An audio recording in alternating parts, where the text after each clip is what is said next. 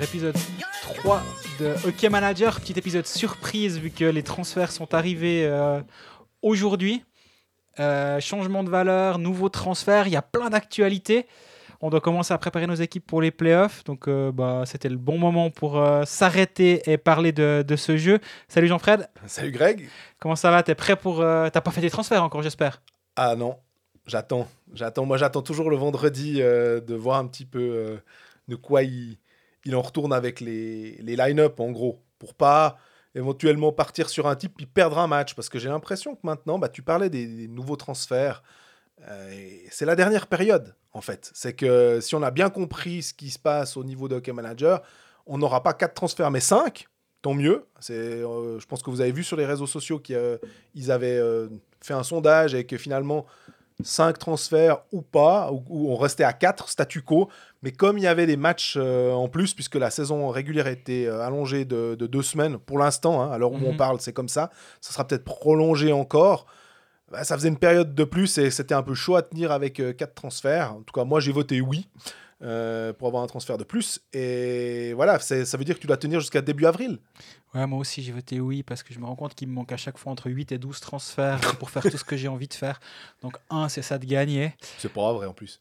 T'as quand même une bonne équipe, donc t'as pas besoin d'avoir autant de transferts. ouais, ouais, ça. ouais, On n'a jamais une équipe assez bonne. Il y a, y a tellement de choses. que- Le train Winnick à 6 qui nous passe sous le nez Ouais, parce qu'on n'a plus de transfert. Il y, en, il y en a beaucoup des comme ça où tu dis Ah, j'aurais bien aimé le prendre, mais oulala, j'ai d'autres feux à éteindre. Du coup, ajustement des valeurs a été- l'ajustement des valeurs a été effectué mardi. exact. Euh, il commence à y avoir deux, trois choses intéressantes à, qui, qui se dégagent. Qu'est-ce que tu as retenu de ce, de ce changement? Alors, des choses intéressantes, c'est juste. Maintenant, le côté euh, buy low, sell high, euh, j'ai plus l'impression qu'il y a du sell high que du buy low. Finalement, euh, tu sais, un- on, on a l'habitude, bah, c'est peut-être aussi le, le- le- comme ça que le championnat fonctionne, hein, mais d'aller chercher la bonne petite pioche au mois de février ou Le la Karl bonne Klingberg à 1 au passage. Exact. Qui est maintenant monté à quoi? Sept. 7. Voilà. Euh, Boson qui était à 1, qui est monté à 5. Bon, ça, on peut le dire, on, on en, a- on l'avait, on en avait parlé. Donc, très bien. Je suis très étonné que ce soit passé aussi bien, soit dit en Oui, oui, passant. euh, complètement. C'est- Mais, mais oui, effectivement. Mais là, pour le coup, euh, c'est plutôt finalement des joueurs qui ont un peu baissé de valeur, qui peuvent avoir un intérêt. On va dire que, effectivement, Omar K13, euh, ça commence à être intéressant. On se rappelle qu'il était monté à 19. 19, ou 19 et demi. hein. 19,5 même. Ouais, quelque chose comme ça. Là, celui qui l'a vendu à ce moment-là, alors désolé, on va pas se la péter, mais c'est effectivement notre cas, où le, le vendre à ce moment-là pour en acheter deux, c'était un peu le fameux truc, et on en avait parlé. On pouvait acheter à l'époque, à peu de choses près, Kovar et Hoffman pour le prix d'un Homark. Exactement. Zouk jouait une pétée de match, euh, Genève était en quarantaine, bah, c'était le bon moment. Voilà. Kovar, et Hoffman sont maintenant dans le top 10 des compteurs et Omar n'y est Ouais. actuellement. Donc c'est vrai que c'était le bon move. On est toujours beaucoup plus malin après. Sur ce coup-là, on a l'air malin. Des fois, c'est pas le cas, hein, évidemment. Exact. Mais sur ce coup-là, ça, ça s'est vraiment bien goupillé. Mais alors du coup, Omar à 13, maintenant, on, on en revient à se dire, tiens, si j'ai un, un- un attaquant euh, étranger qui, qui performe moins bien, qui est peut-être blessé, euh, qu'est-ce qui peut être intéressant Ah bah Omar, il y a pas mal de matchs à rattraper, donc euh, il a des chances de faire... Il a marqué un but là dernièrement, donc... euh, C'est là où de ça devient points. intéressant, je trouve, de regarder. Parce que si tu regardes le calendrier, tu as des équipes qui ont déjà 35 ou 36 matchs même pour Rapperswil, mais 35 pour Zurich, pour Fribourg, pour Davos. Et tu as des équipes comme Lausanne 26, Genève 29. Et maintenant, il y a une pesée d'intérêt qu'il faut faire. Parce qu'il y a des joueurs que tu auras envie d'avoir toujours en playoff. Genre, prenons un exemple tout bête, Andrietto. Si tu l'as où c'est compliqué de s'en séparer en ce moment en se disant bah, dans les playoffs, moi j'aimerais bien l'avoir parce qu'il va aller un bout normalement avec Zurich. Donc sell high sur André Ghetto parce qu'il va jouer un peu moins de matchs, c'est difficile de le faire. Par contre, est-ce que Davos, qui a déjà joué 35 matchs, qu'on n'imagine pas forcément aller loin en playoff, ça peut devenir intéressant de se dire est-ce que Nugren à 14, est-ce que Herzog qui est monté à 14,5, je crois, ça pourrait pas être des pistes de se dire En bulle. Ambul aussi Mais qu'est-ce qui cartonne ces joueurs? C'est ça le problème. C'est une pesée d'intérêt. Et c'est là, c'est là où l'étude du calendrier devient hyper intéressante parce que tu dis, bon, à un moment ou à un autre, moi, il y a un de mes moves qui est prévu, normalement, c'est le 19, je fais... Le 19 Ouais, je crois le 19. Je vire Nugren pour prendre Temernes. Parce qu'à ce moment-là, Davos aura joué ses derniers matchs. Ouais. enfin, aura joué encore des matchs supplémentaires, on sera presque à 40 matchs.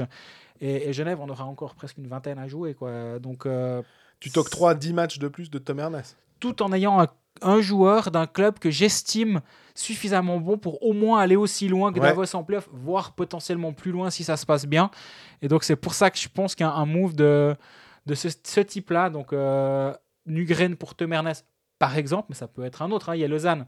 Tu peux faire Nugren pour Genadzi, par exemple, qui, est, qui va être... Du coup, ça te libère une place pour un, pour un Suisse. Euh, pour un étranger Ouais. supplémentaire ailleurs, ça peut aussi être une piste. Parce que c'est là où, où Lausanne et Genève, pour moi, sont les, les deux clubs qu'il va falloir cibler dans une très moindre mesure et de plus en plus moindre d'ailleurs. Berne, qui a encore 26 matchs à jouer, alors que on n'en a plus que 16. Mais on en revient à cette histoire de playoff. Est-ce qu'on veut vraiment faire des transferts pour des joueurs qui vont pas être là en playoff? Si c'est pour faire, pour marquer un but contre Fribourg, euh, le but marqué là, euh, il n'est pas très intéressant.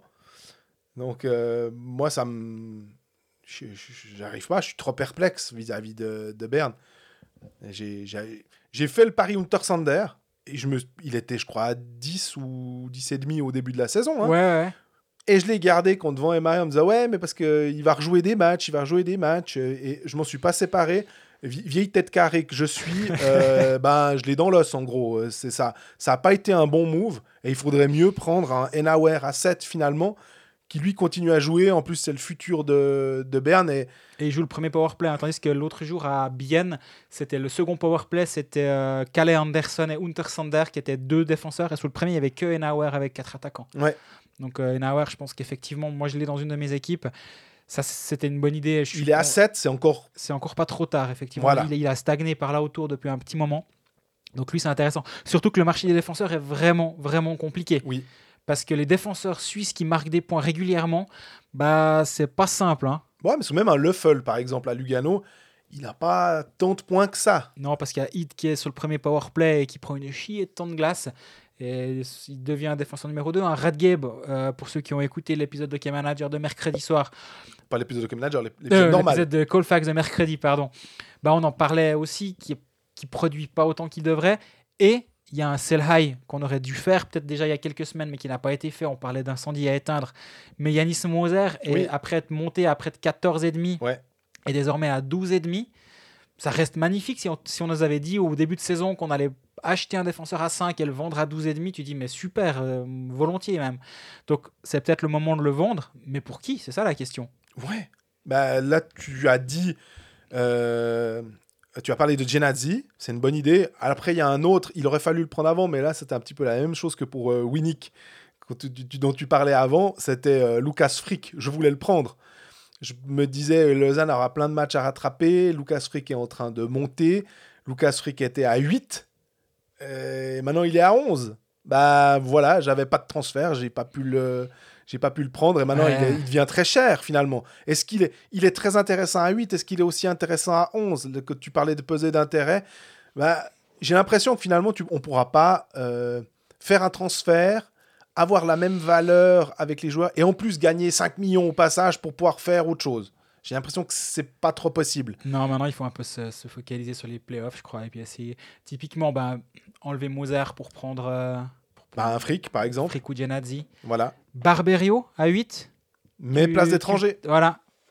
Et je pense que les deux pénalités de match euh, ont dû refroidir Ah. certains. Absolument. Et au-delà de ça, euh, on, on a parlé euh, de Barberio en, en bien, et je pense que dans le, je crois que c'était dans l'équipe type des Pécalistes, on va dire de la mi-saison, Barberio était parmi les deux défenseurs. euh, Unanimement, sauf erreur, on avait tous voté pour lui dans le- Exactement. dans le- dans le- l'équipe type. Mais entre le- la production sur la glace et la production bêtement au niveau d'un jeu comme Hockey Manager, il nous déçoit un peu finalement. Euh, il n'est pas assez productif, il est peut-être euh, super utile et que c'est le premier nom que tu couches sur la feuille. Mais alors, si on reprend le premier nom que tu couches sur la feuille, c'est la définition même de Ryan Gunderson. Et Ryan Gunderson, putain, il plante quoi. Donc Ouais, euh, c'est de 33 quin- il a points plus là. de 15 maintenant Ouais. de valeur. Et là aussi, tu peux te poser la question. hein, Fribourg a déjà joué 35 matchs. Est-ce que c'est pas le moment de s'en séparer? Mais en même temps, Fribourg va jouer en tout cas le premier tour des playoffs, normalement, un parti comme ça. Et c'est pour ça que je pense que c'est pas le même calcul que pour un Nugren. Nugren, euh, d'abord, c'est cinquième avec euh, Lausanne juste derrière, mais qui a beaucoup de matchs en moins. Genève, virtuellement, qui est aussi devant. euh, Davos. Bien qui revient aussi dessus. Exactement. Fribourg est un poil plus safe que, que Davos avec 11 points supplémentaires et le même nombre de matchs. Donc le, le pari du Selhai Gunderson, je le ferai pas. Là où celui du Selhai pour euh, Magnus Nygren me semble un petit peu plus intéressant.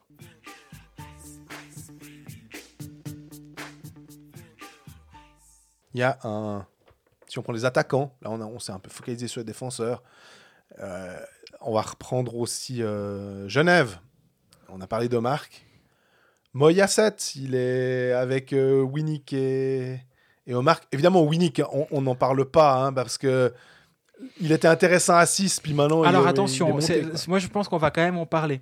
Que dans l'absolu, est-ce que psychologiquement le fait de l'avoir raté à 6, ça justifie le fait de ne pas le prendre à 10,5 s'il produit comme un joueur qui vaut plus que 10,5 C'est juste. Ou est-ce que c'est juste, tu parlais de tête carrée, ou c'est juste un petit peu d'orgueil, de ah non, je l'ai raté là-bas à ce moment-là, bah tant pis. Beaucoup Je- d'orgueil, je crois. Ouais, j'ai raté mon, mon train d'avant, il m'a filé sous le nez, bah je prends pas le prochain. Voilà, j'avais qu'à pas rater celui d'avant.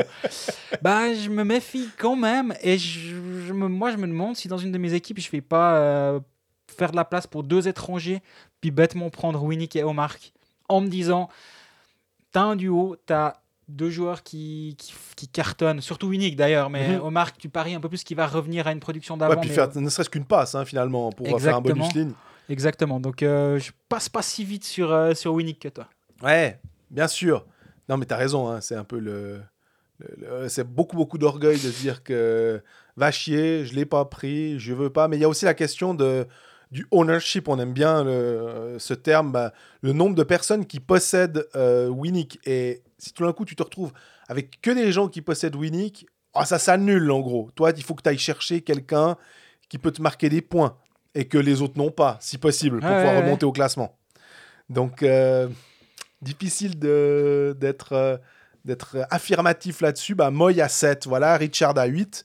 Ça, c'est des joueurs qui sont encore un peu euh, atteignables et qui sont suisses. Il y a aussi un joueur dans la même veine qu'Omar, c'est Denis Malgin, bien évidemment, à 14,5. Très intéressant, ouais. Par chance, il a un peu baissé. Il était monté aussi aux alentours de 17, 17,5. Maintenant à 15,5. 14 et demi. Euh, 14, pardon, 14,5 avec le nombre de matchs que Lausanne euh, va jouer.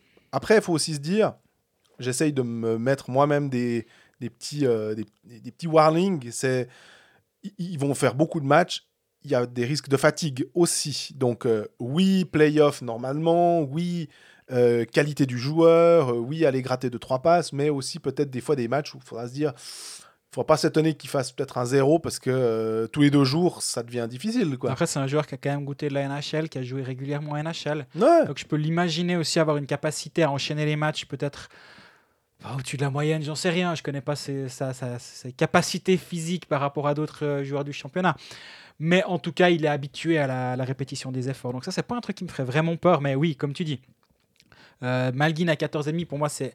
En fait, si je dois faire trois transferts, c'est pour l'instant, je pense que c'est euh, enlever Moser pour faire beaucoup de place et de, de gagner de l'argent. Ouais. Pour un joueur euh, peut-être à bien moins, moins d'argent. Dans une de mes équipes, j'ai six gros défenseurs dans Moser. Donc j'hésite en fait à downgrader Nugren et Moser pour des joueurs bien moindres, faire beaucoup beaucoup d'argent, puis garder quatre gros défenseurs et deux euh, un peu plus de compléments. Ouais. Typiquement, euh, j'ai même pas de nom en tête. Euh, un, un Tim Bernie par exemple. Mais Enauer, pour toi, c'est un gros. Non, non, non. Voilà. Dans une de mes équipes, j'ai Diaz, Gunderson, Nugren. Ah bah j'ai pas Alatalo. J'ai euh, Radgeb, Leffel et Moser. Ouais. Tu vois, est-ce que, est que j'en- j'enlève Nugren et Moser pour euh, typiquement Enauer et Tim Bernie qui va jouer beaucoup de matchs de playoff, Mhm. ce qui me gagne euh, près de euh, plus, de 10, ce qui permet d'investir devant pour avoir trois, trois lignes un peu plus complètes offensivement. Ça peut être une des options pour chan- changer un petit peu la structure de l'équipe et prendre Malguin, Omar et Winnick. C'est une de mes pistes en tout cas, parce que oui, moi je vois Malguin gros, comme une maison. Il y a Udon, 9,5. Oui. Mais voilà, il a été blessé. Euh, un temps, il était aussi. euh, quand il a commencé le championnat, il est monté tellement haut que ça devenait indécent. Euh, il a marqué le pas aussi au niveau des points. Donc, je ne suis pas forcément vendu à cette idée. Gibbons à 9. Gibbons qui. J'ai presque envie de dire que c'est le plus constant des Lausannois. Finalement, Mhm. c'est drôle qu'il soit qu'à 9. Euh, il est quasiment au même prix que Konaker, qui pourtant de temps en temps joue pas et tout. Et Gibbons, euh, il va faire une petite déviation, il va faire une, une- passe. En plus, s'il joue avec Malguin, euh, c'est pas perdu. Donc, ça, c'est intéressant. Après, on a encore, ben, évidemment, les, les Bernois. C'est plus compliqué. On, par- on en a parlé avant au niveau des défenseurs. Pestoni à 6, on l'aime bien. Il va repartir à Ambry. Mais- il fait vraiment un, c'est un des, un des, comment dire, un des rayons de soleil dans cette équipe de, de Berne actuellement. Il est très très très remuant, il va jouer beaucoup de matchs. Et finalement, Berne doit juste, entre guillemets, remonter sur euh, le top 10 pour attra- attraper les, les play playoffs. Et après, si Berne euh, gratte une place en play- pré-playoff, bah moi j'aimerais pas les affronter en trois matchs. euh, si tout le monde est de retour, si Ruffenart est là, si Chervet est là, Moser, etc. C'est quand même une équipe dangereuse. Eh ouais, bah, t'as as cité les deux joueurs euh, que j'avais notés aussi. Simon Pardon. Moser à 5 et Tristan Chervet à 4,5. Euh, on sait que c'est des joueurs qui sont euh, capables de marquer des buts et qui ont clairement pas cette valeur-là en, en temps normal. Juste pour dire, le, le- le Bernois qui vaut le plus, c'est une anomalie parce qu'il a, il a bénéficié de circonstances. en- avec les quarantaines, il a, il a pu monter de, de plusieurs euh, paliers successifs.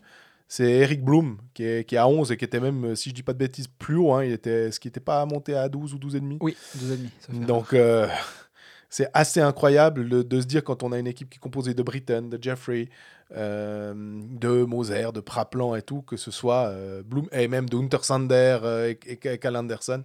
Soit, Ça euh, peut être une des pistes à part ça. hein. Simon Moser, euh, Janis Moser pour euh, Ramon Untersander pour libérer beaucoup de cash et puis après euh, réinvestir devant en espérant qu'Untersander par hasard gratte une place en playoff avec Berne et là du coup derrière ça peut, ça peut avoir été une- la, la bonne pioche.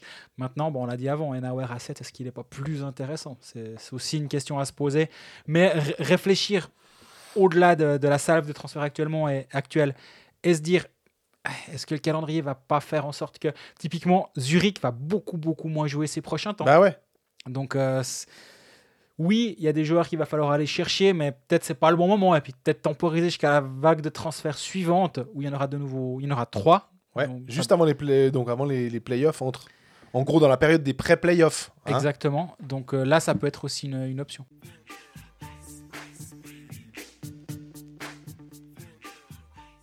Voilà, c'en est terminé de cette, on va dire, troisième capsule Hockey Manager dans la mesure où il y en avait une. on avait fait un, premier euh, avec euh, Michael Trigo qui était hyper intéressant et ceux qui ont suivi les conseils de Michael, je pense que ils doivent quand même pas être si mal au classement, peut-être pas euh, top 50, mais en tout cas, c'était vraiment des super conseils qu'il avait donnés.